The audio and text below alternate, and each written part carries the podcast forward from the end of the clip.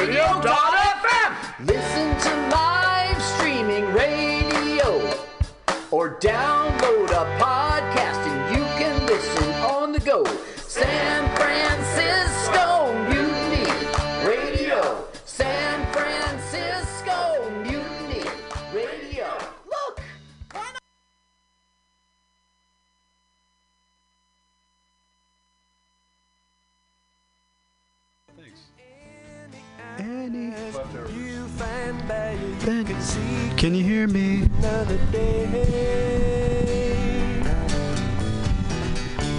High Spirits. Another day's while coming home. What do you want me to do to see you through? That was a little bit of American Beauty there. Welcome to High Spirits. we are starting almost on time today. High Spirits, uh, your show that's ostensibly about sobriety and Wh- wh- what was that word? sobriety. The one before it. Ostensibly, What, what does that mean? like presumably, uh, uh, What, are you? What are you? A lawyer or something? Presu- wait, Or are gonna presumably, what, what's the other word? Ostensibly, apparently, it's apparently. you're gonna talk to us with twenty five cent words tonight? Is that it? My co-host is here. Uh, Want to introduce yourself? Uh, my name is Pegasus. Pegasus. That's what. All right, Pegasus. that's what I'm talking about. Pegasus. I'm your co-host, along with Pegasus. My name is uh, Jake Wellen. Forgot for a second.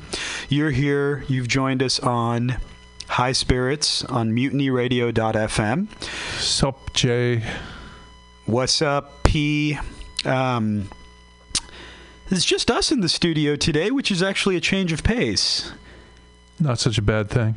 I think it's uh, yeah, it's a good opportunity to just riff. And uh, Pegasus and I, we ain't seen each other for a while, uh, aka a couple days. Um, AKA. Uh, yeah. So um, we got a lot of catching up to do. Plus, we got this awesome packed show for y'all, and yeah, we're gonna. I have some ideas of. Uh, some conversational things. I'll throw them out there, just things that have been going on, and wanted to check in on some stuff I was up to uh, in the Tenderloin today uh oh. and some observations there.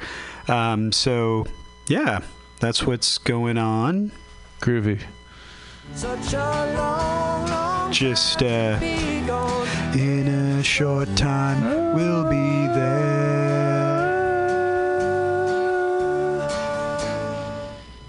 I never took you for a Grateful Dead fan. Oh yeah, Deadhead. Did you go to concerts and Nope. wear tie dye and drop acid and I have one Grateful Dead T-shirt that I bought on Valencia Street at San Fran Cycle. Get out there, y'all! San Fran Cycle, support it if it's still in business. I don't even know if it's still in San business. Fran Psycho? San Francisco in this case. Yes, there's San Francisco too, which I think is uh, like a clothing brand or something that also made a beer in conjunction with uh, the brewery uh, Anchor Steam. Yeah, it's like one of those Dolores Park kind of you know t-shirt places like Oh, okay. Yeah, San Fran. San Francisco is on Dolores, uh, on Valencia, around 20th Street, I think. It's near the Chrome uh, retail store, and they design and produce all their shirts in San Francisco, and they're all about bicycle themes. So the dead shirt that I have that I love to wear is uh, has a has a bicycle wheel with its spokes in the in the head, the the the skull in the skull. Whoa. So um, they make That all kinds painful. of bike related apparel. They even have apparel for like babies and two year olds and stuff. Um, I mean, are babies old enough to, you know, properly make that decision? Or are they being indoctrinated into the life of a deadhead? Achtung, baby. Homage to those of you who listen to a certain podcast. Um, Pegasus, wait, what? What? What did you say? What? What? Homage to babies or? I have no idea what okay. you're talking about. All right. so San Fran Psycho Cycle, but um, yeah, I love the Dead, and uh, I think we talked about this. Uh, yeah, we talked about it a couple shows ago that there is a community of sober uh, deadheads that emerged right when the band, you know, was doing their thing, having all these concerts and all the followers and stuff. And they're they're called the Wharf Rats, and they have a sober corner, sober circle at every show, and they have their own meeting in San Francisco. Actually, um, I've so- been. Have you? Oh yeah, I I have actually. Well, I can say that I actually spoke at it once. That was the first time I ever went Nice. and I and I did go again, and very friendly, and a lot of dead tattoos and stuff like that. Um, so interesting, yeah. If you're, And some of that old time religion. oh yeah, but this is like like the dead religion, um, the religion of the dead. Yeah, people are like, uh, I'm a wharf rat, you know, this and that. I I think it's cool. It's it's cool. Um, there's also oh that's that's a topic. Um, or that relates to something that I was talking to my sister about the other day, or she brought it up. She sent me an email. Um, actually, let me sit down. Um, give give us a second, folks. I'm going to put some music on while I get a chair here. Get back to the dead. Friend of the devil. First one she got my child, but it won't. I set out running, but I took my time. A friend of the devil is a friend of mine.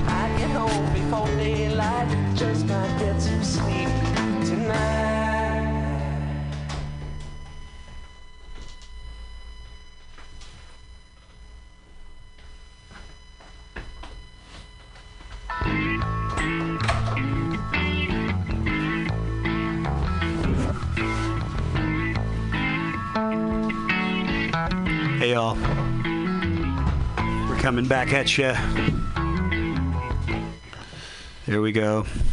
Sitting down. You control it from there also. sitting down, learning the learning the mixer from Pegasus, who is has a very high aptitude for the sound stuff in here. It yeah, it's all stems from Dane Bramage. Cool. So, uh, all right, welcome to High Spirits, 10 11 p.m. If you're up this late and listening to us, uh, I don't know what you're what you're doing on a Friday night. You know, well, hopefully you're uh, stone cold sober, had a nice dinner, but maybe you plan to go out dancing. You know, at the Midway or something like that after midnight. I don't know what y'all night owls are up to, but Speaking of night owls, I did. I was sort of thinking about Pegasus about uh, sharing today a little bit about um, all the kinds of uh, fun things that I slash you slash we do and that people can get up to um, in the mission. You know that we're you know I'm not I'm not drinking anymore and I have so much fun. I've my uh, my whole uh, sort of social life is really the gravity has been the Mission District for 15 years, basically. Whether or not I lived in San Francisco and still come out every weekend when I lived in other parts of the Bay Area. So I was just thinking about how much fun I've been having at different places, venues, um, spots, restaurants, and with friends in the mission. So I was just sort of thinking about, hey, well, I'm having all this fun not drinking, you know? It's a place that one can go. I I mean, I spend 98% of my non-home, non-work time at in the mission. Um, Yeah, exactly. There you go. I go to meetings there. I meet friends for food and coffee there. It's uh, there's a lot of the entertainment I go to. I, I go to the Roxy, Alamo Draft House, uh, various other cultural institutions, and it's all right there. Um, my neighborhood, not as much attraction there, so I'm I'm here all the time. It's great. It's the Um, heart of San Francisco.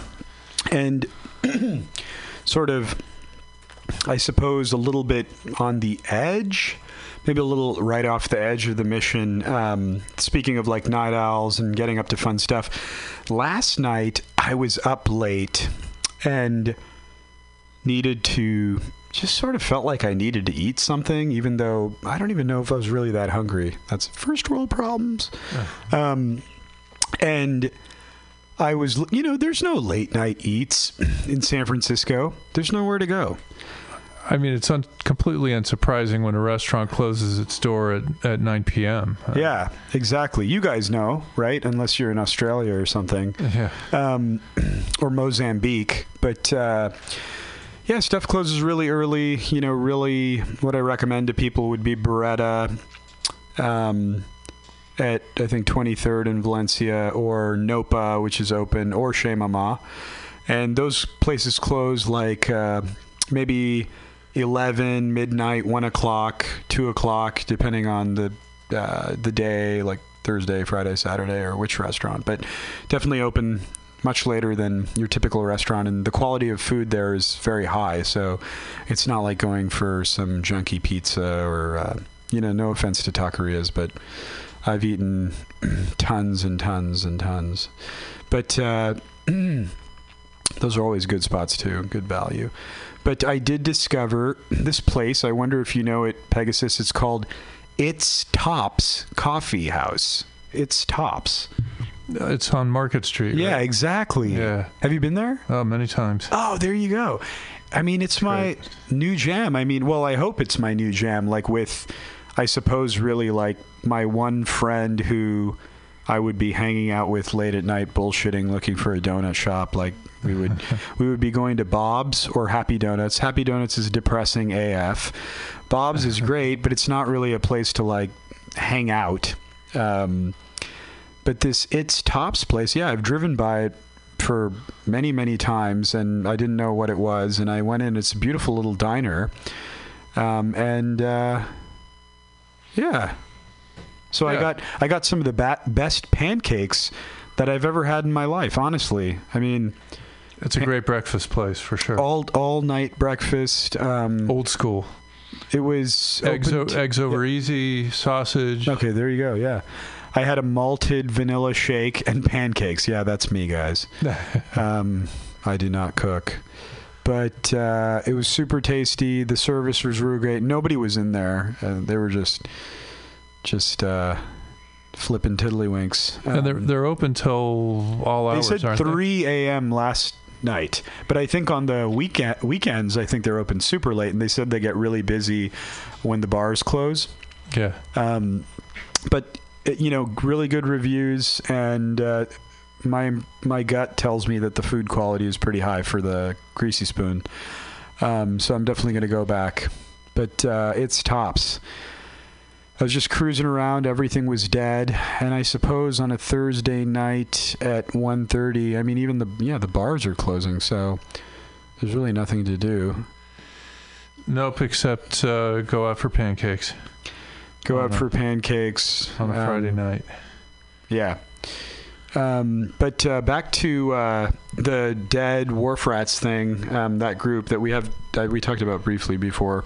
Um, that is, as I mentioned, the wharf rats are the a sober um, community of of deadheads, and um, my sister sent me a really interesting email about uh, straight edge Pegasus, do you know about straight edge? Just the term, or is there a group? Yeah, yeah. Well, yeah. Tell me. I mean, so there's a term. What does straight edge invoke for you? What does it mean? To, what do you think it means, or what does it mean to you? Or have you used it, or has anybody ever called you straight edge?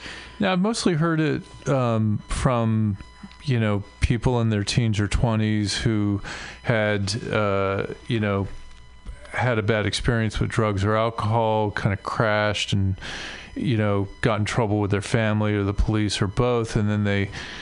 I, I didn't really I wasn't really aware of you know programs at the time so all I just know is that they kind of like made a vow to themselves to be straight edge to be sober Oh yeah, yeah. and and you know like they would make jokes about you know etching the word straight edge on their their forehead or something to remind Oh themselves yeah. And So you do okay. it's like a really hardcore kind of associated with the with the punk scene but I, I hung out with Okay. you know in the punk scene That's it. You hit the nail on the head.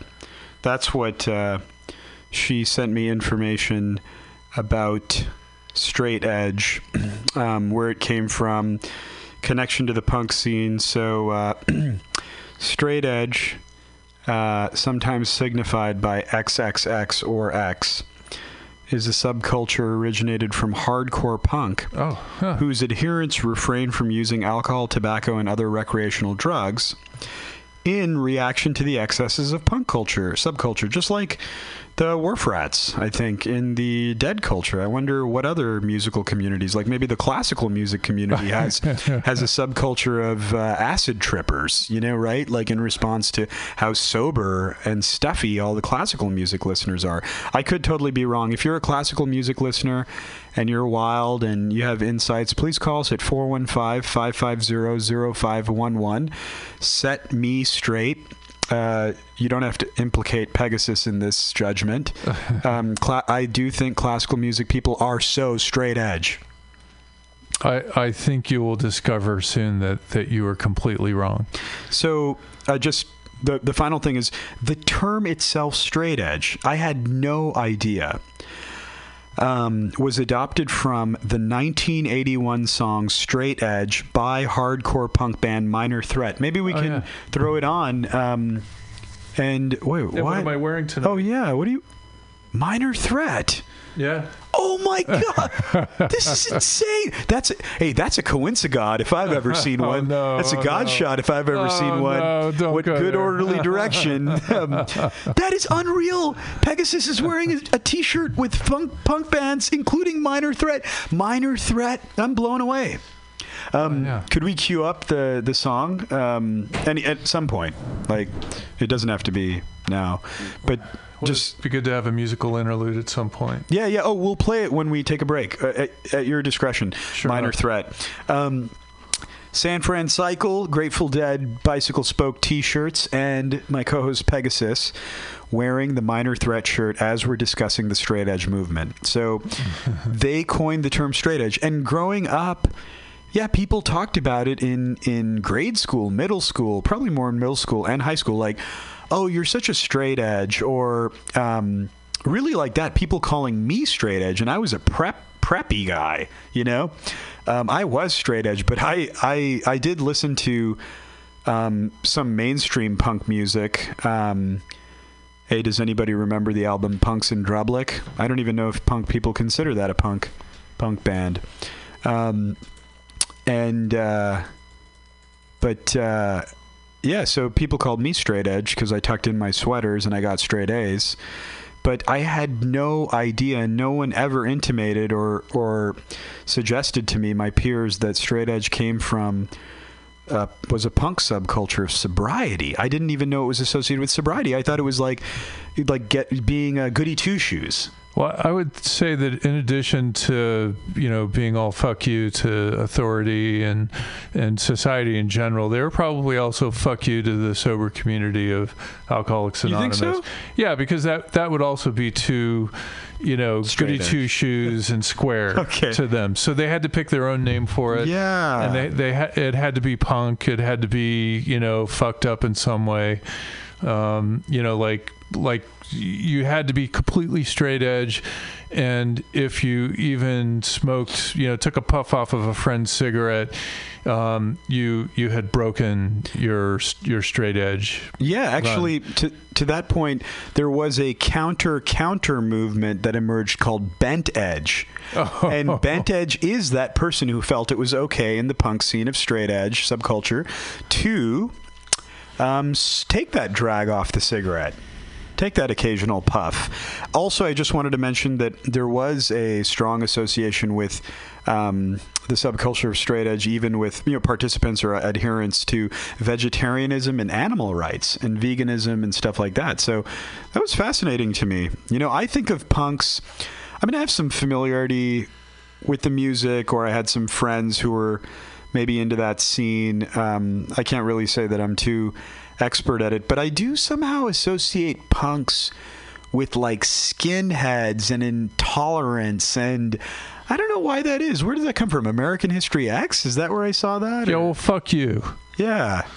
Um, but I love. I mean, uh, there's uh, yeah, there's been great punk music that I've heard, such as Bad Brains. American History X came a pretty long time after the punk. Where was the Sex Pistols punk? Uh, Sex Pistols. Um, Oh, the Ramones. the Ramones. No? yeah. I mean, technically, yeah, they're they're kind Jackie's of a pop, rock, poppy. Judy's a punk. Uh, da, da, da, da, da, da, da, da. They even say punk. They, they're pretty pop music. Okay, Uh, that's what it compared, with Is, like um, hardcore punk. Is Blink 182 punk? What? Is uh, Fuck you, uh, man. Rancid is punk, right? Uh, not really. Oh, jeez. Never really checked them Man, out. have I been living a lie? a big straight edge lie. Punk existed from like I don't know the mid '70s until like 1981 or '82, and everything that came after that, they're all posers. Oh, post punk. they're posers. They're you know like Green Day. Come on, that's just a rock band that's posing. Well, that's alternate, alternative, alternative. you wouldn't believe how many people have said, "Oh yeah, I'm into punk. I listen to Green Day." And I'm Offspring like, too. Fuck you. I think people would say Offspring. They're like, oh yeah, but that reminded me of yeah. So, so basically, the other runts in the litter, the other kids I was growing up with, like the skaters and stuff, who called me well.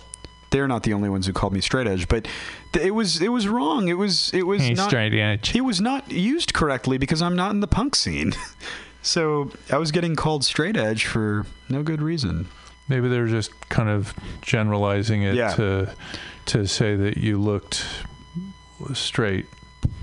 Oh and- yeah, a LGBTQR code, um, as opposed to oh boy, that's the whole thing. I listened to uh, the new Dave Chappelle Netflix special, which I think is like people I think have found it to be very controversial and offensive, uh, and I will say that I really enjoyed it, and there is a whole thing about the LGBTQ community and stuff like that. And i went down the rabbit hole of like what do all the letters mean? And um, then i discovered that today the most comprehensive thing that i saw was lgbt qq iaa plus that was the most that's currently the most comprehensive Most inclusive. um, yes, before you know, let's say it was just G or something, right, or Q. And here's what I learned: lesbian, gay, bisexual, transgender, um, queer or questioning QQ. People have been um, using just the one Q and meaning questioning or meaning queer. This is what I read, and um, anecdotally from other people that I know. So QQ, double Q. Double Q. I is intersex, and A is asexual, and the other A is something else. But oh man, in that I'm not including some other things such as pansexual, panromantic, aromantic. There's so much stuff. I saw somebody on um, Hinge the uh, today that came up, uh, and. Um, the, the, there was something new and, and very timely uh, having researched this uh, the uh, all this stuff post Dave Chappelle controversial comedy set um, where he talks about you know the LGBT community. He says it's like the alphabet people or something like that. Anyways, I wanted to get more educated on um, what they all mean and how people like self-identify and stuff like that. Well, that's cool. That's a that's a that's. I think that's a smart thing to do. I mean, there there. It's hard to be right about it all the time, but it's good to be just you know be open and uh, have an open heart because you know a lot of people from communities uh, of uh, you know from the queer communities communities of color they're they don't feel welcome they don't feel like the the world is necessarily open to them and I think it's good to throw a little love their way, and you know. Oh yeah, the other uh, one of the A's that's thrown in in the comprehensive one is ally, Oh, ally. asexual ally. I, I was surprised. So that was Oh, that thrown in the sense. mix, and the plus is like for everything that hasn't come out yet or hasn't been covered.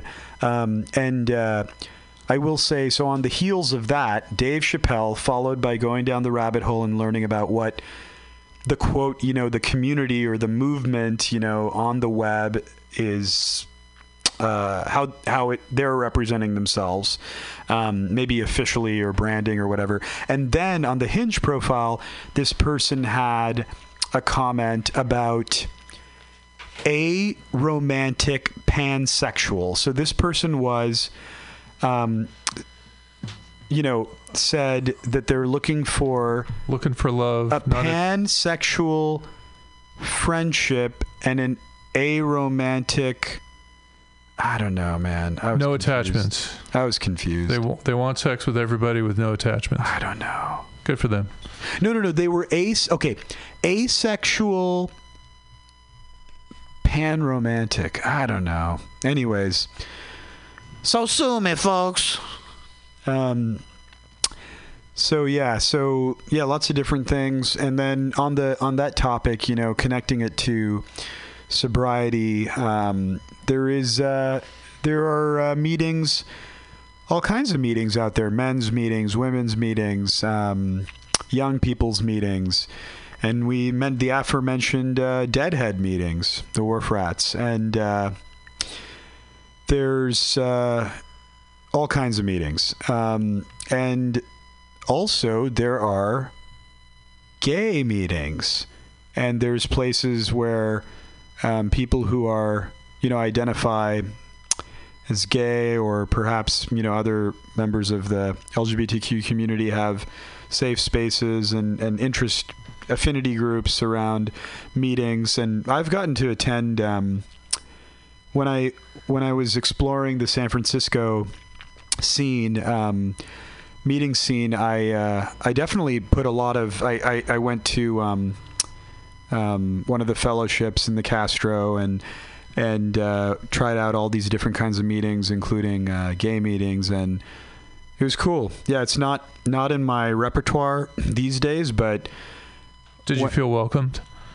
yeah, yeah. Over. I mean, my the short answer is yes. I think that, um, and you know, I guess I mean, I suppose. I mean, I identify. Yeah, I identify pretty straight edge, but um, but yeah. Um, that doesn't mean what you think it means. No, yeah. um, we're just mixing malapropisms, just mixing stuff up, anachronisms, malapropisms.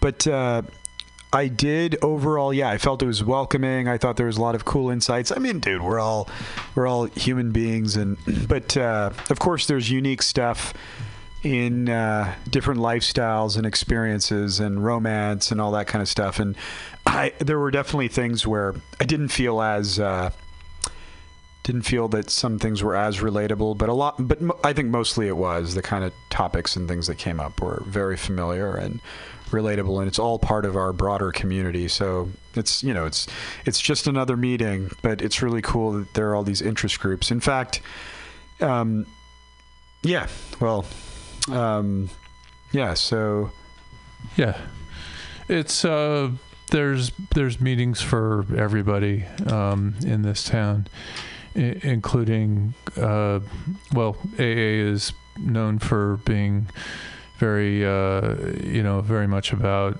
uh, having a higher power, and there are meetings for people who don't have higher powers, Yeah. and that's a good thing. Yeah. There's meetings in Spanish. There's Oh, meetings in. Uh, there's a. I think there's a Croatian meeting. Um, or yeah. Uh, anyways, there there are meetings in a variety of different languages. There's um, meetings for people of color. There's meetings for um, right for gay folks, for lesbians, for people who want to meditate, for people who are Buddhist. Um, there's refuge recovery. There's life Oh ring, yeah, smart which is recovery. Yeah. smart recovery. LifeRing, which is I guess sort of a cognitive behavioral therapy that comes with a workbook and stuff. And it's all there's a lot to choose from here, and that's really kind of remarkable. I guess it's what you'd expect in 2019 Oh, yeah. That there's uh, just a lot to choose. You know, there's a it's a big smorgasbord. You don't have to go with the one size fits all AA. Um, you know, prescription of you know go to traditional meetings and uh, you know and stick with that program. You can choose what works for best for you, and and you don't have to worry about whether other people will judge you for it because you'll be doing your own thing. Um, thanks for sharing about all those. Yeah, there's a lot of. I mean, um, yeah, all the different ways. I was. I just subjected one of my friends uh, to. Well, my roommate, um, who's a good friend, um, to just. I just was. We well. We were in a discussion. Maybe I wasn't torturing him, but he, he was a willing participant in and like hours long discussion about recovery and the program and my experience and other people's experiences and just all kinds of stuff. And I mean, he's a normie, and uh, we've talked about that normal people are not addicts and alcoholics, but uh, and have like a healthy relationship or just a low key relationship with that stuff. But um, so it was uh, really in depth and actually um, super cool. Some some cool things ca- came up. Um, my mom says, "Do not repeat one thing too many times." Just make sure and remember. Am I repeating myself? That's. Um, she's listening. I think and- between the two of us, we've gone back and forth Oh. over some of the same territory a few times. Oh, yeah. that's what she's saying. Normies and Grateful Dead. Oh my God, she's such a she's an avid listener, and she's checking me right now on. One of these days, we're going to work up an agenda before we sit down in front Yeah. of the microphones. Yeah, we will. Um, and but just wanted to. Yeah, this is like a stream of consciousness today. But um, yeah, today talked about. We got into talking about, you know, does it work for everyone? How does it work? What else is out there?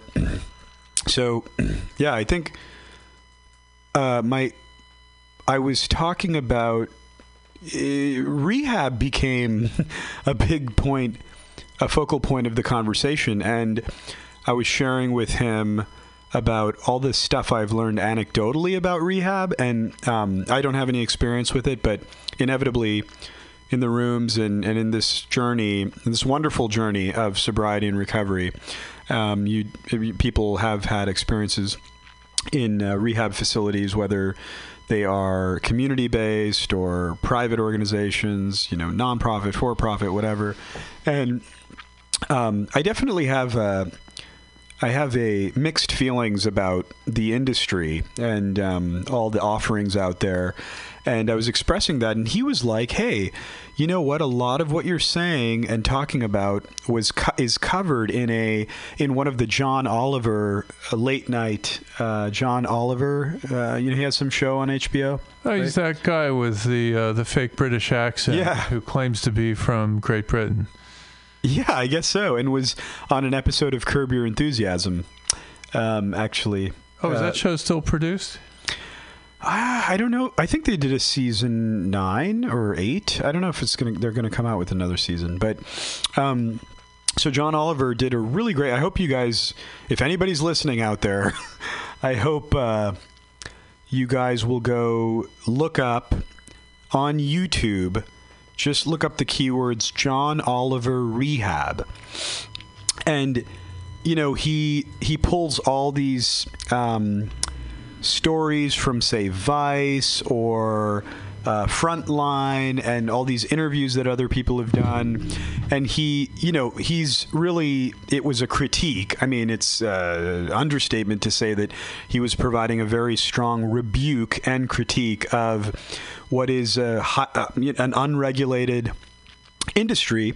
So some of the fun facts he threw out was that there were 14,500 rehab centers across the United States. So, and that it's grown very rapidly over the last 10, 15 years, um, and that the industry is a $35 billion industry in the country. Dude, we're totally missing out Yeah. on this. With what we know, Yeah, and um, unfortunately, there are these traditions in, in the program that prohibit prohibit us, presumably, from making a profit off of.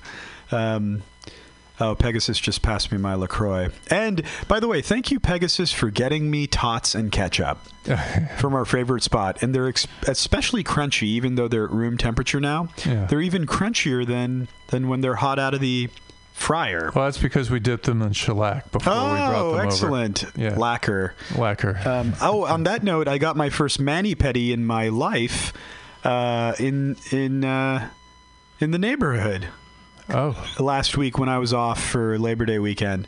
Uh, I just mentioned that because I think they put uh, clear coat or shellac or something on people's nails, and I was like, they asked me sort of with some trepidation, and I was like, uh, no, I don't think so. I'm gonna just go with uh, no, no. Uh, uh, veneer or uh, shiny, whatever. so what you're telling us? You went all the way to the brink and then you said no? Went to the brink. Um, so, $35 billion industry and unregulated. And they really focused on all the unscru- unscrupulous operators out there, um, citing. They they invo- um, showed us. You could just got to go and watch it, but uh, advertising, yeah, Yeah, we could play it, but it's a 20 minute segment. Maybe if we Oh, run out of things to do, yeah, we could play towards the end. yeah, yeah, just the audio, yeah. Yeah. Um, for sure. If we decide to end early, we can just play that as our outro. um, but uh, I have a tater in my hand right now, and I really just don't want to stop talking and just eat it. I'm salivating. But um, I'll just I'll just say that uh, the the rehab thing um, it it confirmed a lot of stuff that I had learned or gleaned anecdotally from compatriots and through um, work I've done. I think you know there's this whole thing called H and I hospitals and institutions, and it's where you bring meetings into not rehabs per se. I don't really know. Maybe they do, but but uh, no, actually, it's like to uh, veteran VA run meetings, uh, state prisons, federal prisons, recovery homes that are related to um, maybe some government related uh, diversion program or something like that. So, anyways, um, uh, what he cited like all these interviews with all these people who came across as major douchebags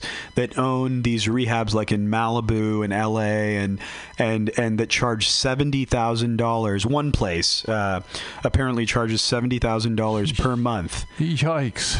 Yeah, and offers like you know he was he was poking fun at things like equine therapy, hi, I don't know hydrotherapy, um, y- you know yoga, all this kind of stuff. I mean, you know all this stuff.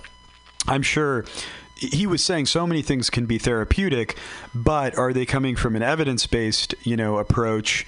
Um, and you know that's a whole perhaps a whole other topic because you know Are you saying you would turn down uh, a, a hands on prayer healing? Prayer healing? Would you? Uh, do they do that? I I would assume it's out there, having grown up uh, in a community that offered that sort of Hmm. thing. I'm I'm I would not be surprised to find Wow. that there's a rehab Yeah, center you're that, right. that's faith based. Mhm. Oh yeah, Yeah, totally, totally, yeah, absolutely. Then let me Google that for you. they actually didn't talk about the uh, the faith based side, but but basically they really they really focused on these douchebags running these seventy thousand dollar rehabs. That's and, like two and a half grand a day. and I mean, that's that's more expensive than my habit was. Jeez. dude. I mean, that's yeah, that's uh, yeah, um, and you know, they're talking about no standards, uh, no clinicians involved, um, no regulation. Also, that, you know, what are the motives? You know, there's a profit motive, um, and that, you know, maybe even there's there may be insidiousness in some rehabs to want people to relapse and come back and spend another thirty, forty thousand dollars on rehab. And it got me thinking about in this conversation with my roommate, what a desperate position that we're in, you know? And this ad comes on for a rehab and it says, "Why haven't you called us? Here's our toll-free number. You need to come here. We'll we'll help you solve your um, alcohol and addiction problems." And um, I mean, I was thinking, wow, what a desperate situation. If I was sitting there and I was just just down and out, you know, I don't know, suicidal or crying or whatever, just hopeless. And I saw that and I called them and like I really don't know what I'm getting myself into. Um, and then as a as an exercise, I was just thinking about um, how much money am I spending in the program? you know, right? Well, so you- not a lot of money compared to seventy thousand dollars for thirty days. and what I what I came up with, okay, I, I I will or won't go into the details, but okay, I'm just I'm just saying, somebody who came in and st- has has stayed or has is you know sober for 30 years by my estimate has spent a maximum of $7500 uh, through through uh, you know a seventh tradition of I'm, uh, here's what I was assuming. One dollar a meeting five meetings a week 50 weeks a year for 30 years plus a ten dollar big book. The big book costs ten dollars okay? But now I want to I want to have some caveats I'm not saying that we're in an evidence-based, you know, program, and I have researched PubMed periodically to try to understand. Um, I don't really concern myself too much with it, but I am interested in in learning about, you know, um, you know, doctors refer people to AA, judges in courtrooms refer people to AA, rehabs refer people to AA, the Salvation Army refers people to AA, you know, and it's sort of like you know what is what else is out there? And it's like um, i know i'm all over the place but it was just very exciting. Therapy is super important. You know it, oh, sorry it was important for me. I'll say that. Um, cognitive behavioral therapy anger management um, mindfulness meditation vipassana specifically um, aa um, all of this was like a full court press. I wasn't just doing one thing and man that shit saved my ass you know? And Yeah. Uh, yeah, and therapy was a big, big part of it. And I guess I would just through this whole conversation with my roommate and watching the John Oliver thing and thinking about the controversies that I feel in my heart about the rehab industry, um, and uh, and you know, again, hey, if any if anyone has experience with that and is listening to us or has any comments, you know, call us at 415-550-0511 and tell us about your rehab experiences. Maybe we should have somebody on um, that has rehab experience. I figure I've spent about three grand over the past six years. Um, I I tend to put a little well, Oh, like six. you're generous. Like three or four bucks uh, per meeting. Um, so I, I googled uh, re- faith-based rehab, Hmm. and first the ads come up, and um, I won't call out the names of the centers, but I'll uh, I'll read some. Hey, why their- not? Free speech radio. No, it's your your choice. No, I don't want to Yeah. be connected, you know, Oh, or have them calling us, or it's not like Thank a- you. an endorsement or anything. You're so right, Pegasus. Yeah, so uh, get this on the, the very first ad, it says same day admission is possible. Drug and alcohol rehab center in somewhere in California. Our location and exclusiveness is hard to beat. Maximum of six clients per resident. What does that mean exactly? Six six clients in a hacienda? Like, do you get your own separate? Oh, private rooms, cell and laptop friendly, licensed and accredited, whatever that means luxurious private rooms. How Licensed and accredited. I wonder what that is. Insurance verification form to fill Oh. out. Mm-hmm. That's what uh, John Oliver was talking about too. Is that he said that. I look forward to digging in, into all of this, but I'm taking him at his word, folks, right now. And he said that under the Bush administration, that there was a lot of I don't know if pressure is the right word, but policies instituted to get insurance companies to cover uh, rehab related expenses. And um, and then that was extended under Obama as well. This is what John Oliver said. So then he got into the whole thing about milking insurance or bilking insurance, and also he got into this whole thing about how much pee testing, urine cups, urine analysis makes for for rehabs. Um, there's this whole market with the testing companies, and they're Oh, making yeah. a ton of money. And yeah, anyways, uh, It's yeah. absurd. It's uh, a, like just to get pee testing done here in San Francisco. It it can you know you can spend a hundred dollars. Wow. I, I think there's like bulk plans, but what's the the for me the greatest cliche that comes to mind when I think about rehab is is a, t- a television cliche, a trope of you know the the wealthy. Uh, Yeah. you know, kid from a family who's got his cell phone and he's ordering up coke and weed, you know, while while he's you know getting somebody else to pee in the cup for him and yeah, know, some Laguna Beach, something. Totally. It's like a, you know, it's just sort of like a vacation, a freewheeling vacation for the wealthy. I, I do agree that that's a stereotype and a, and a prominent media representation. Yeah. I mean, I, I imagine that there's people who go to a rehab and they get a lot from it. Like, Oh yeah, I don't want to completely trash it, and I would love for somebody to call in and share about their positive or negative experiences. we do meet a lot of people in meetings in the Bay Area who come from rehab centers, and there are a lot of, um, I think, state-funded rehab centers, and you know, like pr- uh, insurance-funded, and so these are for people who couldn't afford seventy thousand dollars for thirty days of.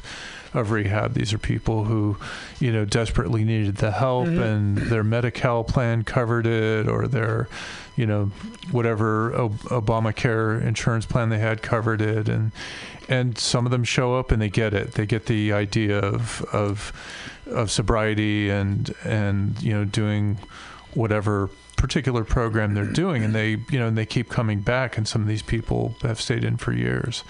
Um, oh sure, it's really nice. yeah, it's sort of like I think probably. I can only imagine that one thing, quote, we would say in the community is like, well, whatever brought you in and whatever's working for you, that's probably within um, some ethical guidelines and doing no harm to other people and improving yourself, like whatever works. Um, yeah. but I was thinking that uh, I can only imagine that I, I, I'm just going to venture a guess that most of these rehabs or sober living experiences are 12 influenced by the 12 step programs um, or 12 step based. I mean, I've definitely seen that they encourage their clients, participants, members to go out to meetings, you know, get get slips signed, things like that. So so they are putting some faith in stock in the program and I I've also seen in my limited experience going in to do service work that uh, there are counselors like LCSWs, license uh, something social workers, Social workers. yeah, Um, and uh, and MFTs and and other people who are encouraging that as well and offering, I think, counseling and therapy and other supportive services. Uh, yeah. Um, But I, I also heard. I mean, I don't know. I've just like I suppose that I have formulated this opinion. This is my opinion, um, based on whatever information that I have that there is this dark side to it, and I guess I mean I'm just yeah I'm just sharing about what's what where I'm coming from, and I suppose I do have this kind of like I, I could be wrong. Um, but like this this militancy, Pegasus won't be surprised. I think that's sort of like you got to just come into the program and keep your head down and do this thing. You don't need to go to rehab, whatever. I'm not going to share that. I'm not going to be. I don't want to be intolerant. I want to be loving and accepting. And but I, that's somewhere in the back of my mind, if I'm completely honest. You know. I think some people need a lockdown. They need to be locked down Right. to to lose the access, Right. the ready access. That's a good point. And, and in some of the programs, uh, I don't want to mention any names, but you know, there's a couple of really prominent ones here in San Francisco, and Okay. uh, one of them they do put you on lockdown for 30, sometimes 60 Wow. days, and, and you know, no access to phones or the internet. Um, I think supervised access to the internet to send email to your family, um, but no going outside. Uh, you know, you're pretty much just confined to quarters, and then, you know, then they let you off it, and boom, you can go out to meetings for a couple of hours. It's neat. Right. Yeah. No, when you mentioned that, actually, I think to myself, like, I could definitely, I mean, even today in my life, or irrespective of sobriety, I could use a lockdown where I'm not glued to my phone. So I, I see great benefits for that. Uh, re- from recovery or otherwise, about being present and connecting with what matters and not having distractions and not being around unsafe environments. So you make a good case there. Yeah. Where's your willpower, son? Oh man, I know. Oh my gosh, yeah. Whoever, whoever, and wherever you are out there, you gotta watch this John Oliver thing and Pegasus. You gotta watch it uh, because he also has this hilarious ad from the 1980s with a very young Brandy Carlisle saying that she just just quit. I just quit. And then he comments that like after the ad, she was like on coke for 20 years, and, and was like, "I'm surprised I didn't lose my nose." I'm just like horribly, you know, paraphrasing, Ouch. or not so horribly paraphrasing John Oliver's like. I'm not even into his show, but I love that because I love the topic. But uh, yeah, being on lockdown, I can see that. Um, from my own personal experience, I mean, I do share on rare occasion that my ex- my quote rehab type experience or lockdown experience was that my dad played the the biggest role. Um, I had a lot of support from some friends, sisters, some friends where I was, and and definitely um, an inner circle, sort of tight knit group that was really helping me out when I hit bottom, and tr- was trying to get my act together. And um, in a very you know yeah desperate situation, and had to really be yeah yeah anyways. But my dad was like the biggest part of that. And really like my dad was my lockdown and rehab. He was like my warden. Um, he kept his eyes on me 24 7 for i think a week to 10 days maybe up to 10 days 24 7 i mean we slept in the same room. He ch- chaperoned me to he came he took me to my first meet my first uh, uh, one two three four meetings. And uh, he didn't know anything about what was going on but it was advised to us. So he brought me to that. I would go for a swim. Hydrotherapy. I was going for a swim because i love that. And he took me to the pool and stayed there and he was just like i'm not letting you out of my sight and I suppose it was unspoken, but now learning about this condition and the solution and the problem, I look back and I think like, dude, I would have drunk, I would have drank, you know? Oh yeah. That was my Yeah. rehab, you know? Uh. and we couldn't afford it. You know, he looked into it because he thought he might have to go back from work. He didn't know how much time he could take off from work to look out for me. Mm-hmm. And so he did research it and he was like, I think he found something that. I don't know what the duration was, but it was like ten thousand dollars, and he's like, "Oh, dude, we can't afford that." so, so he's like, "All right, I just talked to my boss, and I got ten days, and Ten days off work, and, then, and then we're gonna figure out your stuff and we did and then I actually moved back home in with them which was that was my sober living environment because my parents don't really drink oh, your parents don't party. uh, they definitely don't. Uh, they have never partied. Really? um, i mean i think my dad in his youth i shouldn't say that. My dad in his youth before like marriage and family I, i'm sure he had fun like with his family brothers cousins um, and you know uh, that kind of stuff. Like maybe having some smokes drinking whatever. But um, but he like yeah i've never seen i suppose i've seen him party at weddings like enjoying dancing and stuff like that, but I'm not even sure that he would have been one drink deep at those weddings. So it was a really safe environment for me. So, no, it's actually interesting musing about this topic that I think is controversial or this industry because that was my equivalent Oh, I see. was sort of like my family uh, looking out for me bringing them back into the fold, into the home, and that was a safe environment. And I stayed there for quite a while. like I was there for years.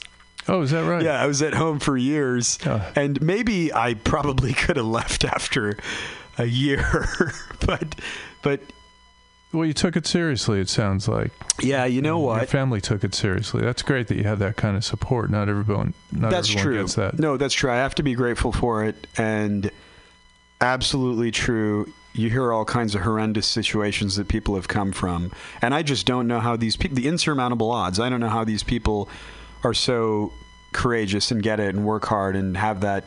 You know, some people divine inspiration or self inspiration or inspiration from your our fellows. Um, you know, people hit their bottom. Sometimes their families have had enough of them, and they ju- they're just like, "You're out, get out of here." And they realize, "Oh, I'm at the end of my rope. I've got no no support, no money, no family.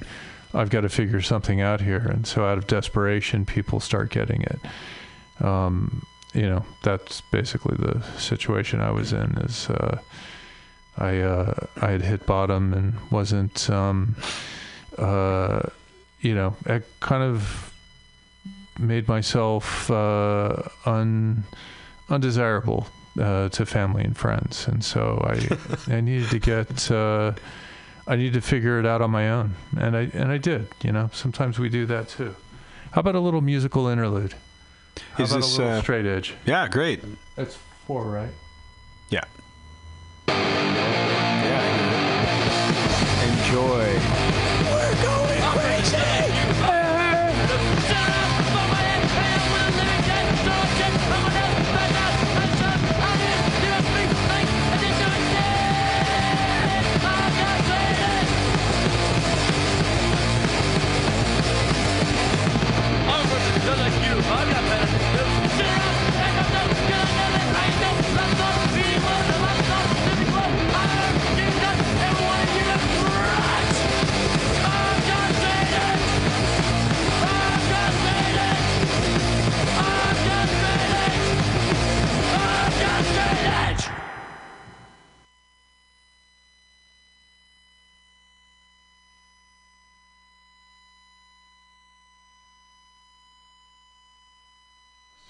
Hey guys.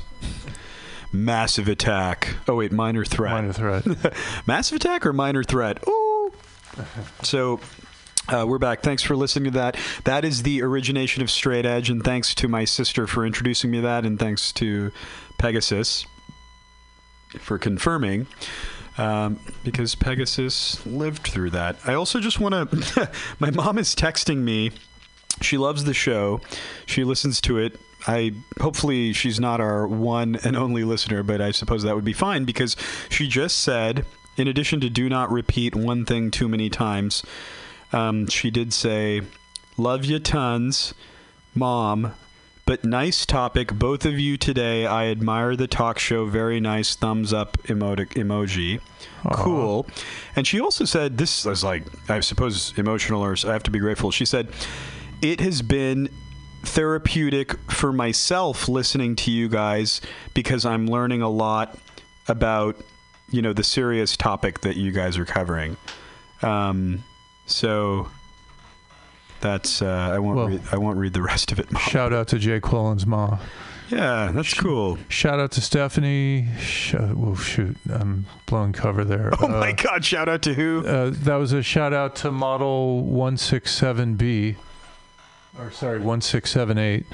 And uh, shout out to um, Madison. Uh, shout out to Shadow Lady. Sh- Shadow Lady and Bob. Bob. Shout out to Bob. Bob. Um, uh, uh, we're the only ones here tonight. and shout out to my friend in Austin if she's listening. If you are listening, just as we talked earlier, uh, you might not be. It might be too late. The number to call in, friend from Austin, who we may identify if you call in at your discretion. The number to call in is 415 550 0511. Call us and, uh, hey, talk to us about uh, your experiences with. Um, with uh, booze and the powdered booze and all that kind of stuff. I think we're down if we. Are we still? that's where the high fish wine comes from. Oh, interesting. But then I think you we lose us. Then we're now we're gone. No, no, that's just that board. Oh, we're we're still on. oh, great. Yeah, I mean, every show I've been listening to has has had this. I thought it was just us. It's I wanted to talk to the station folks about that actually, um, but it's bad uh, wiring, I would say. okay. Well, or some blown component in one of these ancient Altec thanks, Lansing Pegasus. mixing boards. Well, at some point we got to hunt, it down and eliminate the cause. Oh, you're right. That's great because that controls. Yeah, I gotcha. Oh man, that is so good. Because yeah, I've been listening to these. Um, I guess while music's playing, it doesn't. you know, Yeah. we- it doesn't matter as much, and we can just turn that that those sliders down when we're not listening to music, which is most of the time.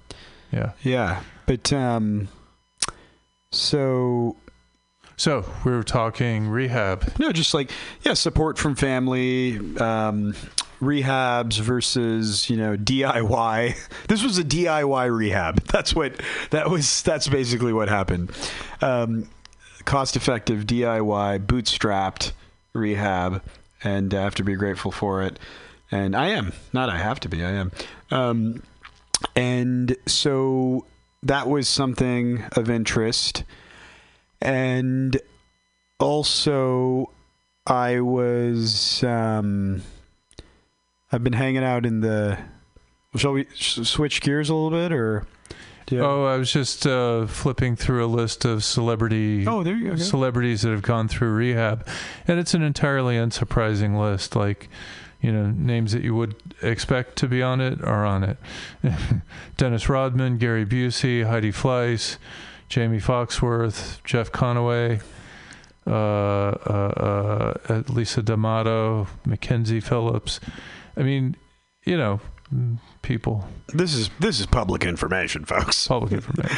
Um, it's not like you have to engage in a, a request for information. What is that called? Public information request that people have to do to the government when they want documents that are sealed. FOIA request, Yeah, something like that. freedom, oh, Freedom of Information Act, right? Oh, yeah, yeah. Um, and that came up in John Oliver too. Uh, he was saying that like it's very hard to access any complaints that have been made against rehabs, and that that you would actually. I'm taking him at his word, folks. Again, that you would have to do that freedom of information, whatever request, and wait months to get all these documents and sift through them to find out, you know, any negative experiences people have had or reported. Oh. Um, I'm taking him at his word. oh, from the FDA or something along those lines. F- SIPC, F- FINRA. it's like all these SIPC, uh, what FDIC. Well, you know, they're a comedy. John Oliver is a comedy program, but they they do actual journalism and research, and it's um, you know, sometimes they. I mean, it's they always dig up something funny, but it's also sad and depressing news as well. But they do, they do their research, they dig, and they they come up with stuff, and they. Uh, I don't know that they've ever been involved in a, a lawsuit over a FOIA request that was denied by the government, but it wouldn't surprise me to learn that they Got have. it. Okay, okay. Anyways, uh, what are we shifting gears to? Oh, well, I was going to say, I'm just thinking about basically like what's been on my mind or what I've been up to recently. And um, inevitably, guys, it all relates to recovery.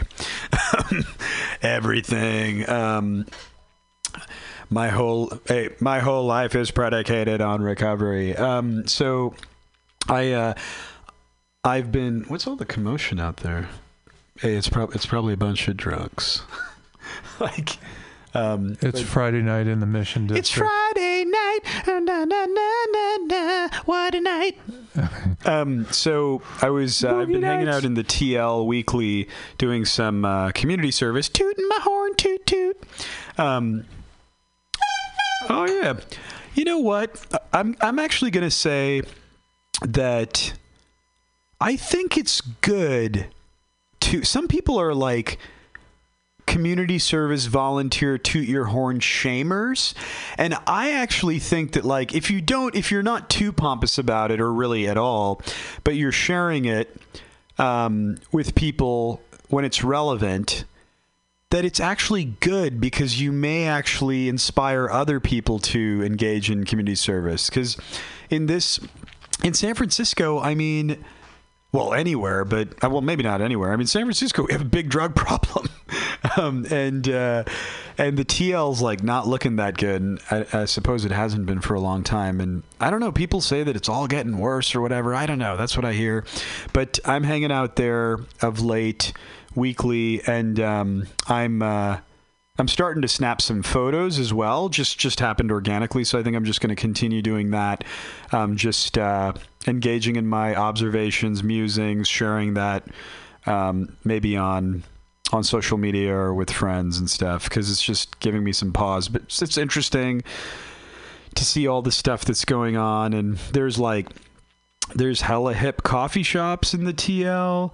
There's great restaurants. There's also people hunched over, sleeping on the sidewalk. There's at least a couple 24 hour diners in, Okay. in the TL. Well, in uh, I guess the Tender Knob. Oh, really? Um, yeah, there's the Pine. Oh, Pine. Yeah, yeah, yeah. Yeah. Oh, yeah. I don't. Sorry, I don't remember. I didn't mean to cut you off. I don't remember the name, but I know that one. That's the one that's getting closer to like the quote hotel district, Yeah. Union Square. Yeah, yeah. Uh, yeah, Night Owl or something is nearby. I think. Um, yes, I have been there once. Blast blitzed. Um, and uh, so yeah, so hanging out there, walking around, just spending some time. I went to um, last week when I was there for my commitment. I uh, I made the mistake of driving. Huge mistake. Huge mistake. Where would you park it? Yeah, I parked it. I found one space. I was circling around for half an hour, and I found one space. It was metered. Put money in the meter, and it was only good for two hours. So I stepped away from my commitment, went to go repark the car, spent another half hour looking for a spot, and I ended up parking in the same spot. and I was like, oh, well, if they chalked my tires, I hope it rubbed away. Oh, I was just, it got me thinking about, like, well, how do they assess? You know what I mean? Okay, so here's my question. Do now. they chalk tires anymore? Well, okay. I have a number of questions. If it says two hours only at this meter, right? I put the money, I moved it at two hours. Now, can I go park at another meter on the same block? Can I park in another meter on the same street? Can I circle around for half an hour and park at that same meter? You know what? I don't get. I don't get it. For another two hours.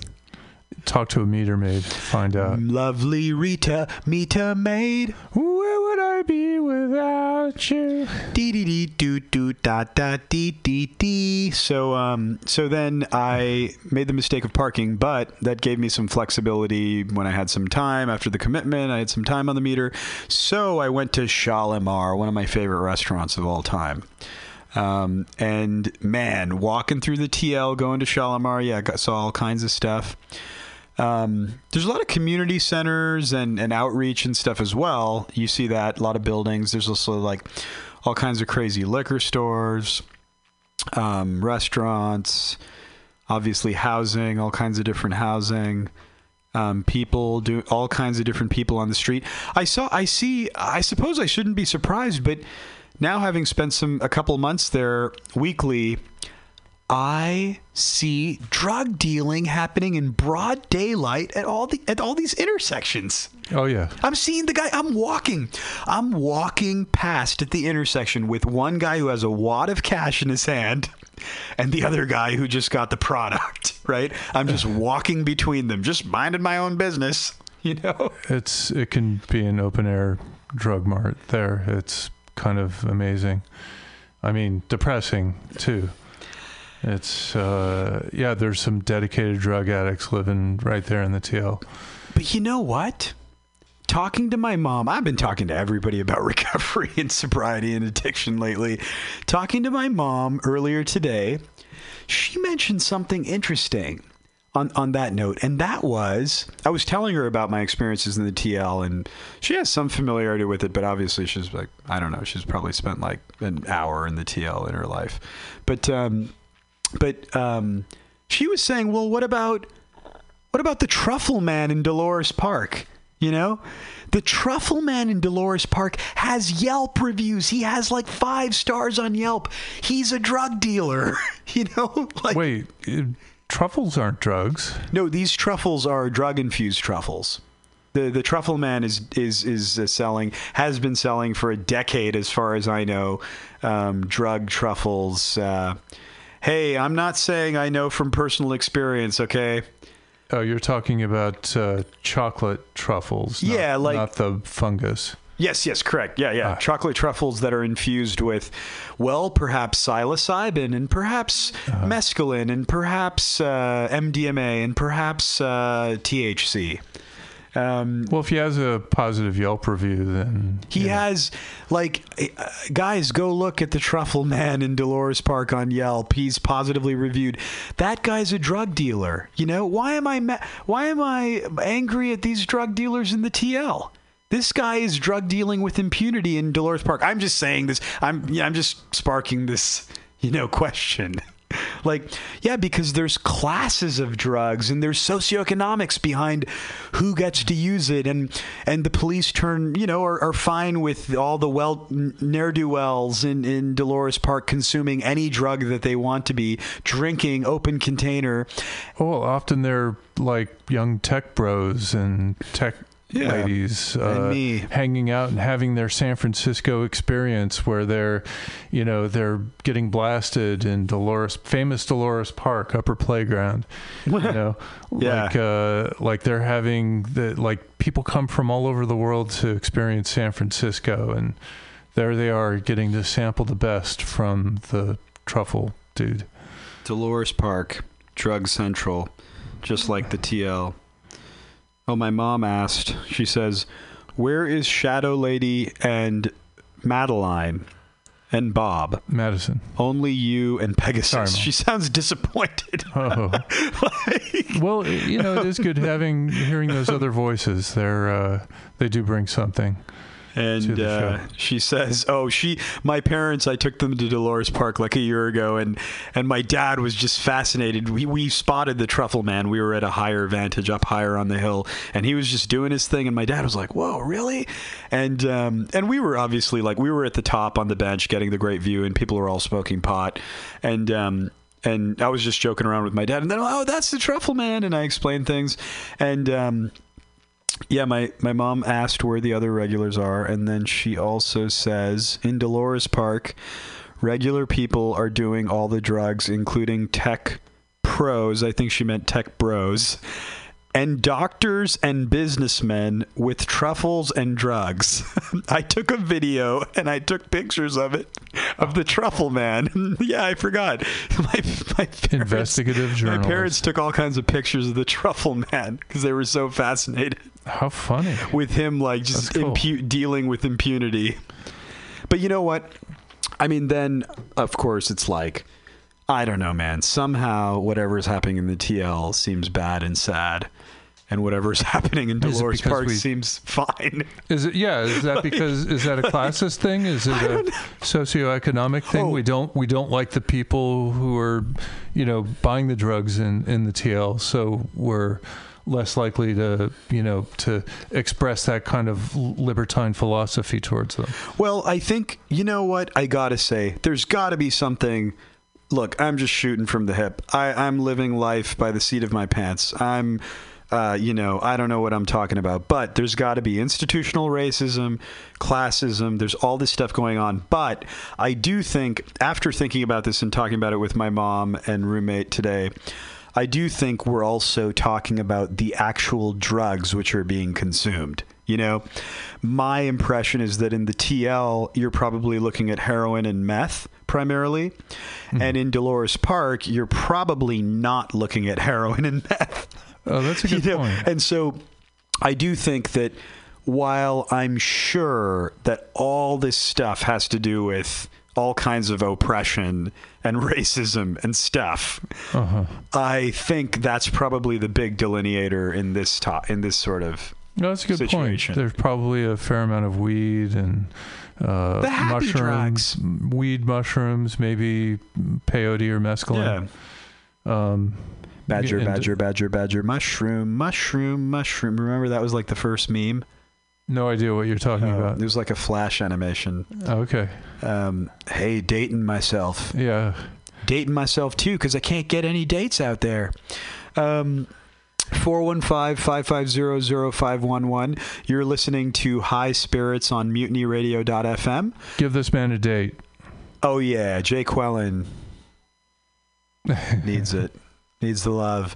So uh yeah, experiences in the TL.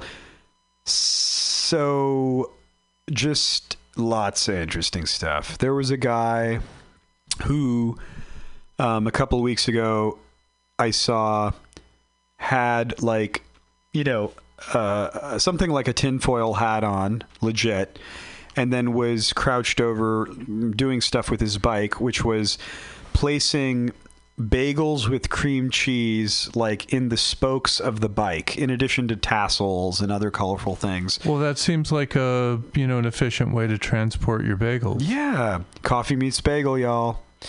Um so i was like yeah okay well there's something going on with this guy. I don't know. I just i just shoot from the hip. I'm like it's schizophrenia or something whoa what is that a picture A of friend of mine took a Wow. picture of of this contraption in a park in the Mission recently. okay i'm I looking I'm pretty I'm pretty sure it wasn't Dolores, but it starts over here.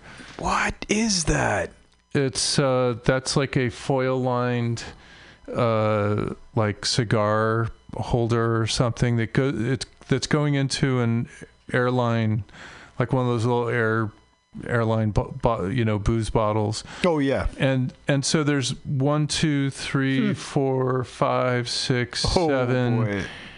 eight, nine of these little airline, you know, one shot bottles that have holes drilled in them that are screwed into each other and then sealed. And it's like the Ouroboros of, of crack pipes or something. It was just the most uh, unusual looking contraption. And what what was it for? Is it was it for crack or meth or heroin it, it's really hard to tell but it looked like it looked like it was constructed with care and precision like every joint is drilled with some what looks to be a drill and then sealed over with some kind of electrical tape it's wow unusual That is, yes, that is interesting. It's like seen on the streets of San Francisco anyway I hope all of you listeners at home were able to visualize. Uh, Pegasus is quite good at Pictionary, uh, or wait, what is it? Not uh, charades, right? Or I don't know. Wait, what is it? life is but a charade Um, oh all, all of let's see life is all of life is on a st- stage and we're but the players no wait i'm mixing up is my, that some Shakespeare stuff? Shakespeare. Um, so. Hey, Shakespeare was a drug addict. I'm just gonna start spreading all this bullshit, you know, right? Like, hey, like all this misinformation, Alex Jones esque stuff, like me, Mila. Oh shoot! Whoa. Well, I heard the Bush, the Bush family was deep into the cocaine business. Oh yeah, you They're know, practically and- a cartel themselves. you know, hey, Dems, Republicans, it's all it's all the same thing. The Kennedy family was bootlegging whiskey from Canada. I did actually like. Apparently, I fact checked that at some point and found out that I think it wasn't true, but I could be I could be wrong. was it true that Trump's was it Trump's father or granddaddy owned owned and operated a, a brothel in British Columbia? Ah, I don't really. Yeah, Oh, Uh, that, that's. I mean, that, that, that, I, I work with a handful of Canadians, and um, they were very, you know, when, whenever I brought up uh, what's his name, the mayor of Toronto, the Boris Johnson. Oh wait, no. uh, uh, John Ford was it? Um, who was a he was a drug addict and eventually died of. I don't think it was. I think he died of heart failure. Anyways, he um, they they would immediately bring up Trump, Trump and repeat some trope they'd heard about him, like his Oh, it. grandfather, like the family business real estate empire got started with a, Oh a hotel in BC that was uh, that was operated as a brothel, and um, that's where the family fortune began. That's how that's how it all started. Anybody with money out there, guys, they were operating just vice businesses, you know. You got to look out for that. Um, okay, so if you're just joining us, you know, we're just being a little tongue in cheek here. Um, but uh, yeah, throwing out the I forgot where I was, but um, yeah, so back to the TL, really good really good coffee spots. Um, all the UC Hastings is out there, so you got all the like uh, wide-eyed, you know, law students who don't know any better living in that stuffy ass tower um, between Civic Center and TL, and uh, then you have all the civil servants, the federal employees, the people, Civic Center. I was like, why? Why is all this stuff happening next to the Civic Center? Um, I wonder. And then they have their farmers market like every day in the midst of all that craziness Oh, uh, in the in Civic Center. the Civic Center, Yeah. sort of on the edge. And It's a pretty good farmers market. yeah, it, the veggies looked looked really good. Um, so yeah, I'm just walking around, taking the bus, just uh, man on the street in the TL. I'm so special. Well, here it is in Wikipedia. Sorry, I'm jumping back to Oh, the cool. Trump yeah, family. no, please.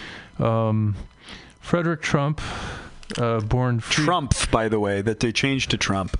born Trump. Fri- Friedrich Trump, uh, born in 1869, lived to 1918, was a German American businessman and the patriarch of the Trump family.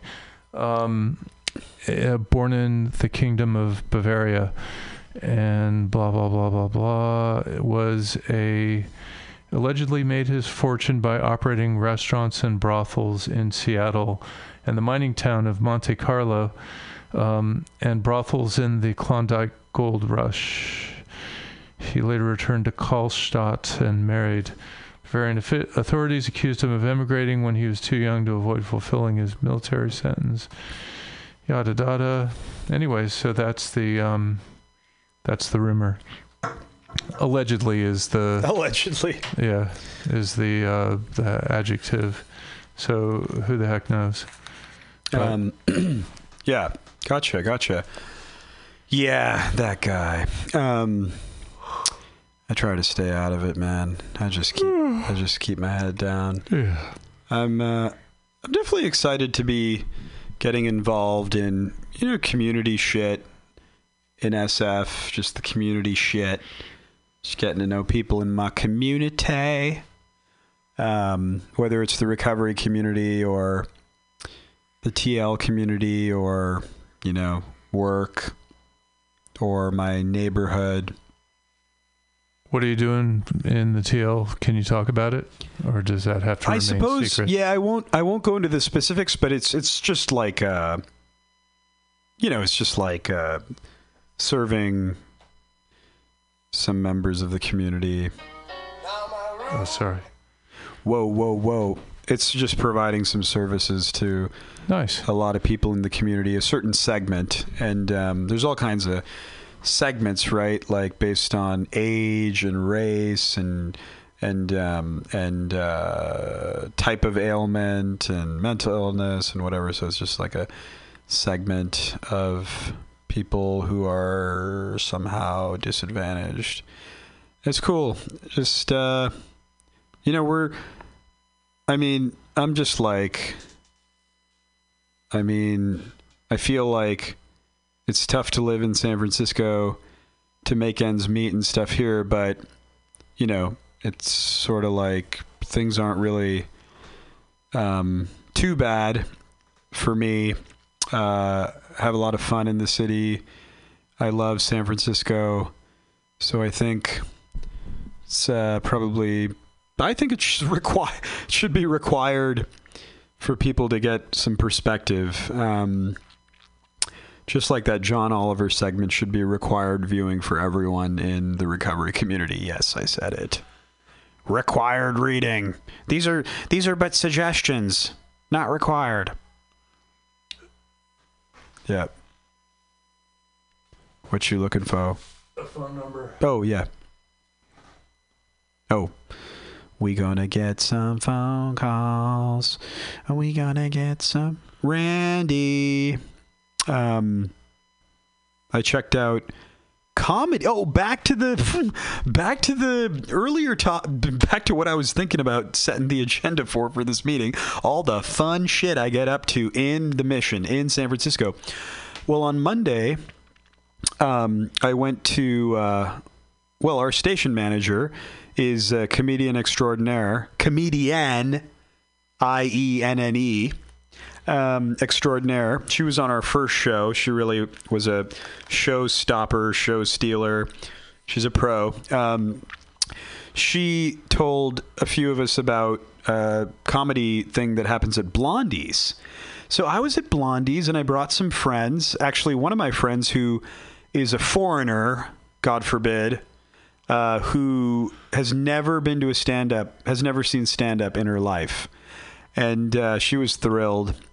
Um, and so there were a bunch of comics. It was at Blondie's, and I found out there's a woman who organizes it, and it's every first and third Monday of the month at Blondie's. I think starting around eight or eight thirty.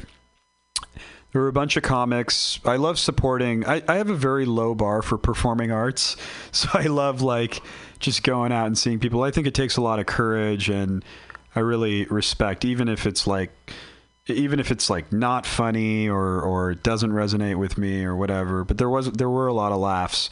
It was really great, and um, our station manager was the headliner, so it was awesome to come out there and she's awesome, and all the other comics were awesome. And I was sitting at the bar at Blondie's, okay, on Monday night, and uh, there were quite a few people there tourists, locals, and I bought my friends, you know, what, what, what, like, I think I was kicked out of Blondie's once. That's like a point point of pride or a badge of honor that I was wearing. And I used to go all the time, like a decade ago, in my heyday, um, running around as they running and gunning, you know, uh, running and gunning in the mission and trashed at Blondie's or always hanging out near 16th and Valencia, all those great bars, Casanova Lounge, whatever. Um, and well, here I was. I think for the first time in my life sober, having fun at Blondie's, buying those. Uh, you know, I, I, was telling my friends, oh, they're known for their martinis. They have thirty different martinis, and they're mind erasers. Like they pour a lot. They they're like the milkshakes. They pour the in the glass, and then they have the tumbler. You know, and. Um, and so I actually bought one for my friend who had never been to stand up. Um, it was something fruity, and uh, and then my other buddy showed up, and I was like, "Oh, hey, have some of this," and um, yeah, you know, I mean, navigated that. I'm not, I'm not um, advocating at all that a person should necessarily like should should feel comfortable going to a bar uh, and ordering drinks for their friends. Um, but that was an experience that I had, and I firmly believe that I was able to successfully navigate it without an obsession to drink, having fun at the show um, with my friends, not getting engaging in bad behavior, getting uh, emotional, and getting kicked out of Blondie's this time because of the program that I'm involved in. And uh, through active participation, I was able to navigate that. And I, I hope, I wish that for, although it may not be for everyone, and um, everyone has different needs and uh, in their recovery and their journey and different tolerances. And there can be slippery places and unsafe places that a person just shouldn't go to. But it is a wish that I have in my heart that people are able to enjoy themselves, especially in places where potentially where, uh, you know, it was it seemed like an impossibility to be sober and, and happy and free um, and engage in productive, useful behavior. Uh, so that was really wonderful. I, yeah, I didn't realize it's the first time I was at Blondie's um, sober uh, and not consuming those mind erasers. Good for you. Thanks. It always, I mean, you know, for for people like us who are not normies. Um, it's nice to experience the world through clear eyes and, and to see how you know it once was for us. And and you know accept that that's how it was and but to enjoy the world through uh, you know through a clear brain you know a brain that is not erased that can be um, where we can enjoy our senses rather than have them be all uh, you know blurred and uh, overwhelmed with that anesthetic called a- ethanol. Um, are we gonna have some callers? I think soon. I got a text from some people Oh, good. uh, who might be calling in. Might be some regulars calling in from reporting the the man and women and whatever pronoun from the street. Oh, okay. Hit the button. So I hit uh, the white button. Yeah. And then bring up the phone. Hello. Who do we have here? Is this Hotline Bling? Oh, you're on. You you have to hit the white button and hang it up. Can you hear me? Yeah. Yeah, we can hear you. Hello? Hello. Good, hang it up. Hey. Hang it up. Can you hear us? Hello. Um, Who's this? that's better. Hey, it's Shadow Lady. Whoa! Shadow Lady. Hi, You, guys. you just couldn't uh, resist. I was in the middle of packing and I saw the time. I, I was like just watching a ton of Beyonce music videos and I noticed the time and I was like, hey, it's Friday. Let me see what my buddies are up to. It's nice to hear your voice. I missed you. Yeah, and it was perfect timing. I was like listening, and I heard about my friend. Oh, we don't. to be looking for a job right now. I don't know what you're talking about, Shadow Lady. I was just keeping it general. Okay, but funny with that story though, because I Are you I hanging a out with our mutual friend right now? who's mutual friend Our mutual friend. Making out. What do you mean? No, hanging out. Sorry. Oh No. no, I'm by myself. Okay, okay. Um, no, that's cool. But That was my guilt talking. I thought you were talking about something else. Like. wait, are are you? Hey, no, I'm like, wait, are you doing No. that too? No. oh, that's funny. That's not what I was I'm talking packing about. for my trip. Where are you headed? Can you talk about it? Yeah, yes, I can. Actually, I am heading to. Um, it's still in California. I'm going to Long Beach. I fly out tomorrow, and then I am um, either Ubering or taking a car and driving to. I think it's called Santa Clarita. Yeah, yeah. Valley. Valley. Okay. That's Yeah. uh that's Rehab Central. Oh no way! Wow, maybe I belong there right now. but I'm kidding. I'm going for a friend's 40th birthday party. Nice. He's uh, throwing one at his house, and he lives by the beach. So I'm going to be surrounded by a lot of alcohol and drugs. Oh, really? Yeah. But these are good friends. Uh, it is a friend from San Francisco, so a good friend, a good new friend for like the last two years. Nice. Yeah. So you won't you you won't really know the other people at the party. no, like the people that live in San Francisco that I do know from hanging out with this new good friend for the last two years aren't actually going to be able to make it. Gotcha. So I'm only going to know the birthday person. Gotcha. Um, so have you uh, you could hit up some meetings out there, right? Or I, guess how long are you gone for? Just a about it. couple days or I'm there until Monday.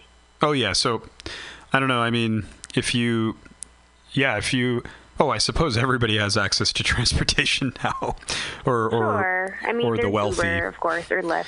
Um, exactly. So you could look up like Santa Clarita AA, um, and see what meetings they have in the pinch. have Like that like little app with a blue chair. yeah, meeting guides.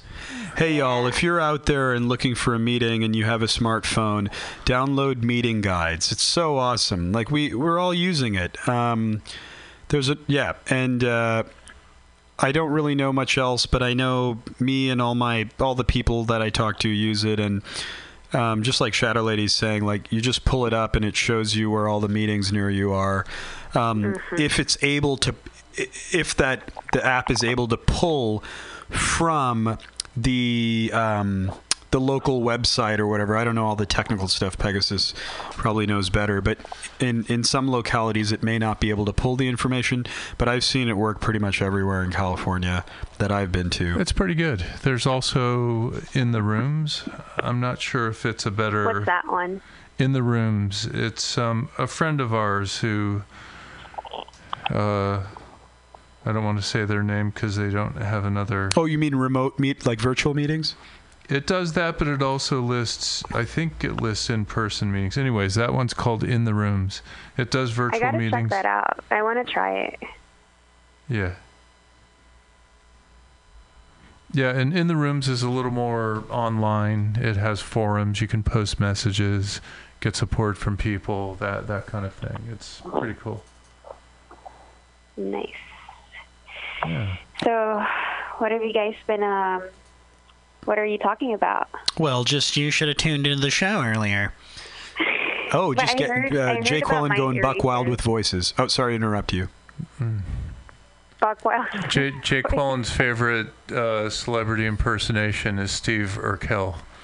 Stefan, uh. Steve Urkel or Stefan Urkel, Pegasus. There's Stefan Urkel, who everyone, who all the nerds want to be. I'm like feeling up my body. Just he's so sexy, so hot. And then there's Steve Urkel. Wow. what about? Um, have you guys heard of Heavy D? Uh, yeah, the rapper. Yeah, I just learned about him like two days ago. Me and Heavy D up in What the happened? limousine. What happened?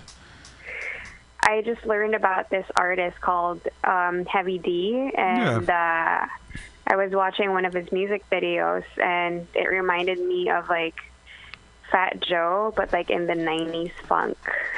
it was pretty awesome. Oh, I thought you were going to say something like he OD'd or. Yeah. Probably should I look it up? hey, he's probably, he might be he might be dead. I don't know.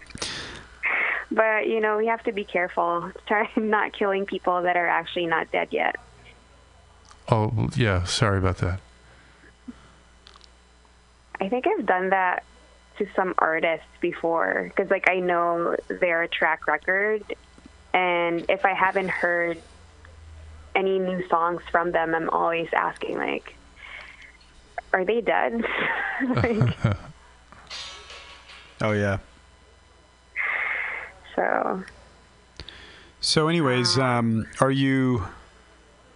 So you're looking forward to the trip? I am. Oh my god, I forgot to tell you guys. So I was at work earlier, and um, one of my coworkers, uh, she had mentioned to me. Well, she was getting ready to go out tonight, and she was showing me like her outfit, and um, I forgot how we got to the conversation, but I had mentioned that I was like sober, and she was actually very grateful to learn that I'm sober because she asked me what my plans were for Friday, and I said I usually go to a meeting, and then I hang out with my friends and do the podcast, and um, she said that a lot of her friends who are like DJs and musicians, and a bunch of them just came back from Burning Man. Like someone in their circle just passed away like two days ago. Oh, And that's sad. I think it was just because like he was a combination of like overweight and also just like a lot of like drugs and alcohol and he like passed away in his sleep. did he pass away at Burning Man? No, I think he passed away like here. Like Oh, they got yeah. back already. Gotcha, and gotcha. she was saying that she's really grateful to know that I'm sober because Yeah. um it's she feels like in their circle it's not really talked about so much. Hmm. Interesting. and she was like pretty happy because I told her I was like, hey, anytime you want to come with me, or you know, you don't have to like make any decisions right now. You could just take a break. Cool. So you were able to extend a hand and be a be a beacon of hope. It's a kind offering to make. Yeah. Well, I feel like that's what happened with me because I was partying in the club, and one of my friends that I was like partying with, he's sober, and he was actually the one pouring us champagne, but he's sober.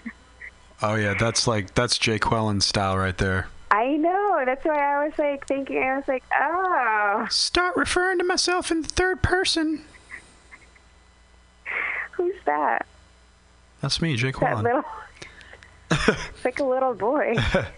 Um, I'm Danny. So Danny. Hey, Uh, Danny. so yeah, so um, right, right, pouring the things, dude. I I mean, just like I uh, once, yeah, I've had a lot of bachelor parties and weddings in sobriety, and one time we all went to Scottsdale, and um, I contributed in a number of ways. We all had different roles, and one was that I was the all-time sober driver of a huge Ford Econoline van that we rented that fit like, gosh, 15 people. I don't know. It was. It seemed like a lot. Wow.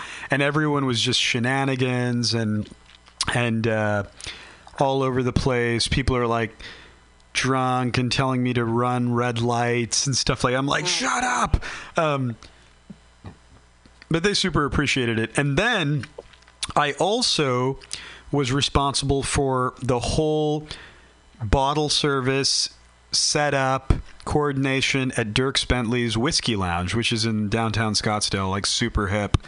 All like Hey. short skirts and heels and button ups, uh, guys, and, and everybody's trash. Super young. There's the ASU, the state universities out there, and um, and then also um, it was spring training going on out there at the same time too.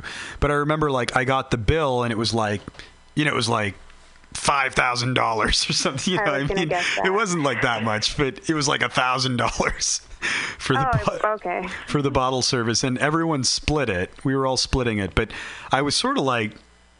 I suppose I don't know. I chuckled to myself. I was proud. I was being of service. All these kinds of things. I was I was laughing to myself that like, dude, I am like stone cold sober in recovery, and I am uh, organizing bottle service, and put thousand dollars on my credit card. you have to laugh. It's an interesting position to be in for sure. For sure. Position. oh, that was too loud. Sorry. Oh my goodness.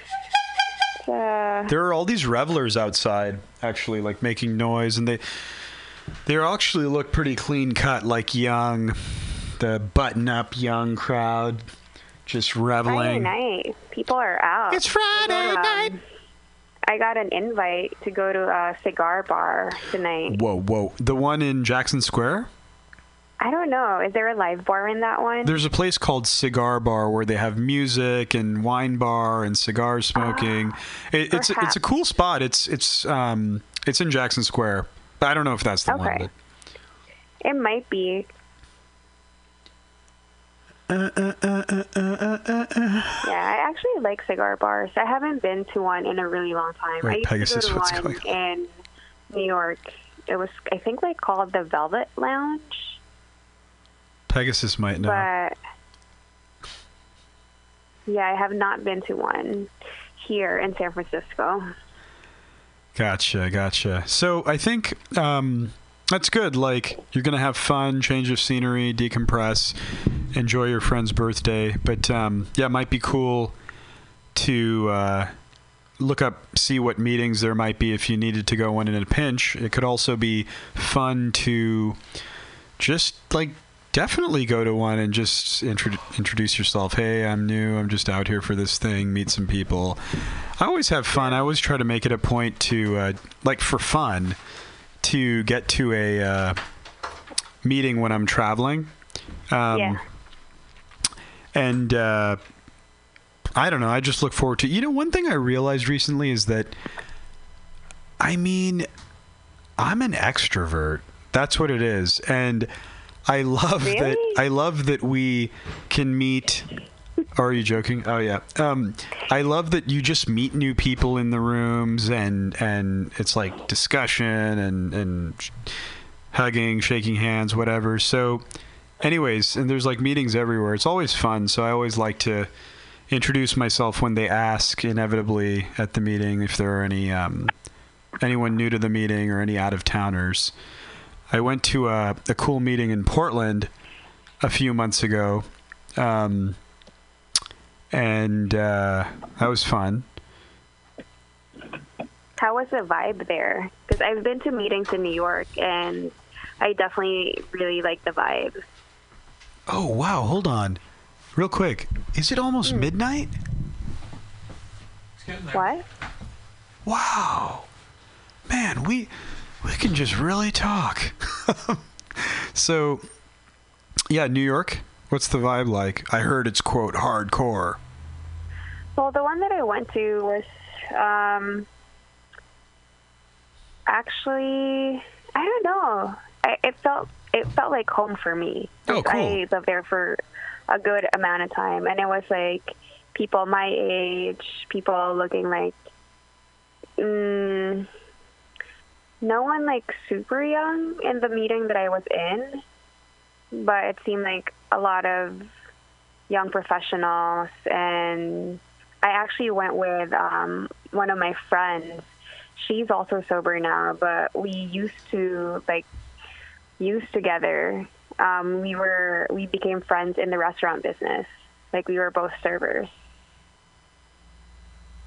and it was it was nice. Like actually having that experience of like having a friendship that where you both used to use before and drink and then like having the friendship stay intact and now like we're both sober so that was like a nice experience Oh, very cool.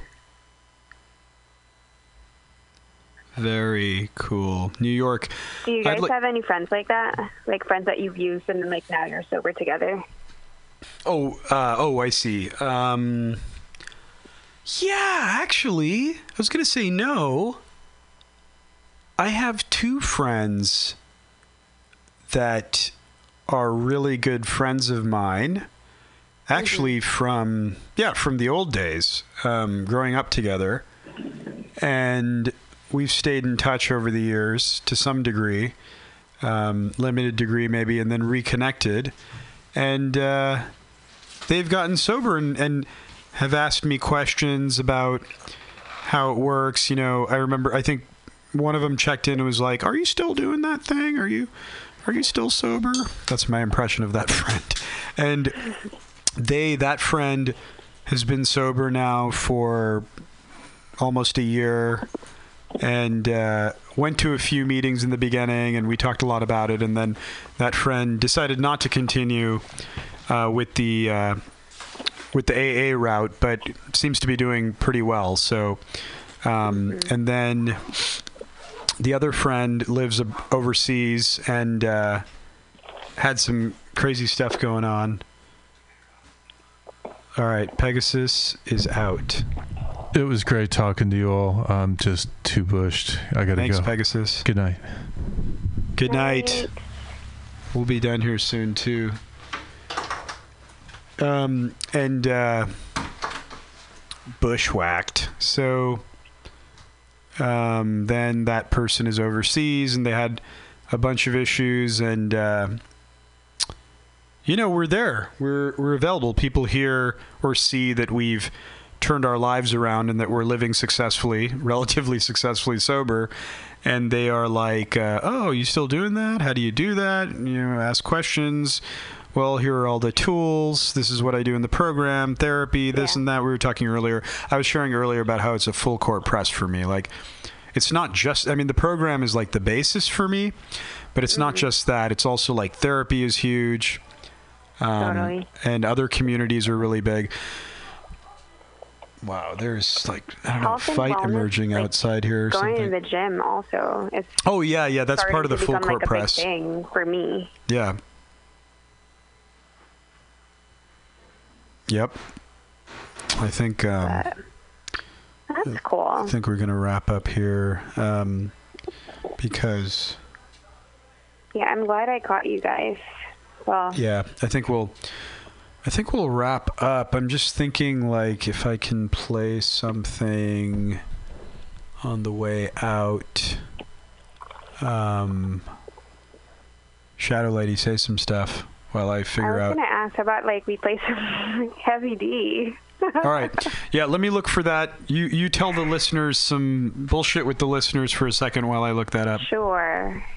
So speaking of AA, I went to a meeting today, and it was a beginner step meeting, and we actually read about how it works, and that was something that I needed to hear again and again, and um, I was able to share these things that like I read today with someone who I met on Bumble who was also going the sober route, and um, we actually have the same sober birth date.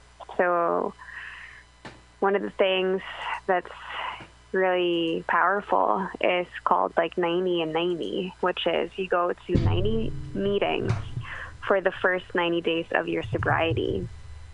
And I don't think that's really in the book, but that's like something that my sponsor has told me, and I've heard from a bunch of different people. But also, um, from what I read today at that meeting about how it works, basically, I am on, so there's like 12 steps to it. And I think this is actually Christian based. And um, What the It's- meeting that you went to was different from AA? No, no, no. I'm saying like the 12 step program. Oh, yeah, yeah. Based. Well, yeah. I mean, you know what? You're always bringing up good topics for next time at the end of our shows. I noticed, Shadow Lady. So please, like, put a pin in that and like let's talk about that next time. Like, because you're you're like sort of reading my mind. Um, I've been really interested in revisiting um, the history of AA. You know, right? And Totally. um, so so I think we can come up with some uh, some good points there, some outlines, and discuss. Yeah, Maybe I'll some ask my things. sponsor because she just got back and she went to um, where this whole thing started. Akron, like Ohio. Bill and um, So she went to Akron. She did. Yes, she went to Ohio, Akron, Ohio. Yeah, I mean they have. Uh, I mean they have the their houses and stuff like. I don't know, turned into museums or something, or so I heard. but she can Apparently, she can tell yeah. us, yeah. Okay. Yep, she so, went. Oh wait, so let's yeah get a get a download of that, um, and I'll I'll bring some. Uh, there's some good uh, AA conference approved literature that's about the history of the program, and I can I can uh, get some quotable quotes from that, and I think we can have a pretty lively discussion about the history and the origins, and um, inevitably we're going to be talking about the Oxford Group and Carl Jung and all kinds of interesting cats. Um, Sounds like a plan. I'm going to tr- try to turn on this heavy D. Give us a second here. Woohoo.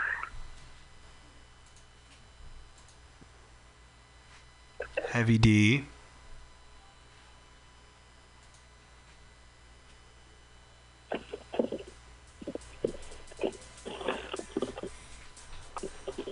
Are you having any luck?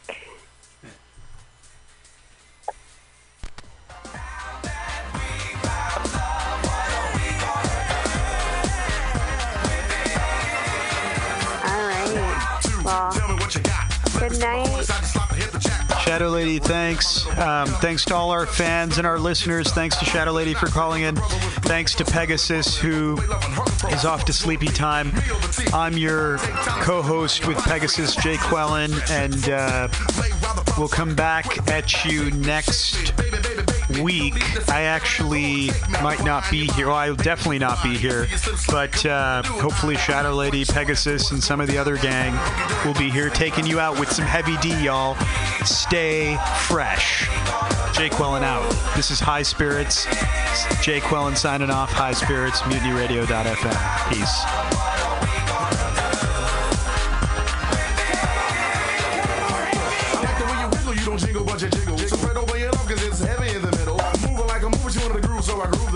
Her. She wanted to learn, so we play school, and I schooled her. But not like this, we can toss and turn, rumble, tumble, and twist. Anything you want, I give it. Give it. Fantasies will live it, so lay down and relax.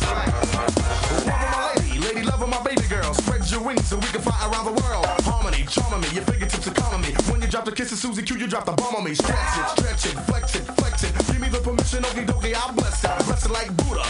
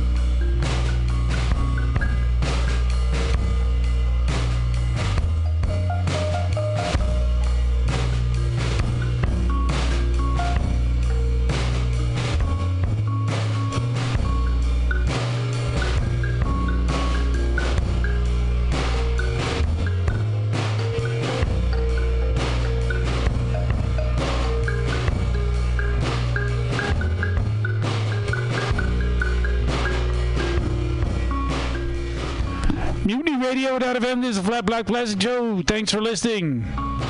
Go to the website. Donate money. Come down. Hear people tell funny stories. Come back.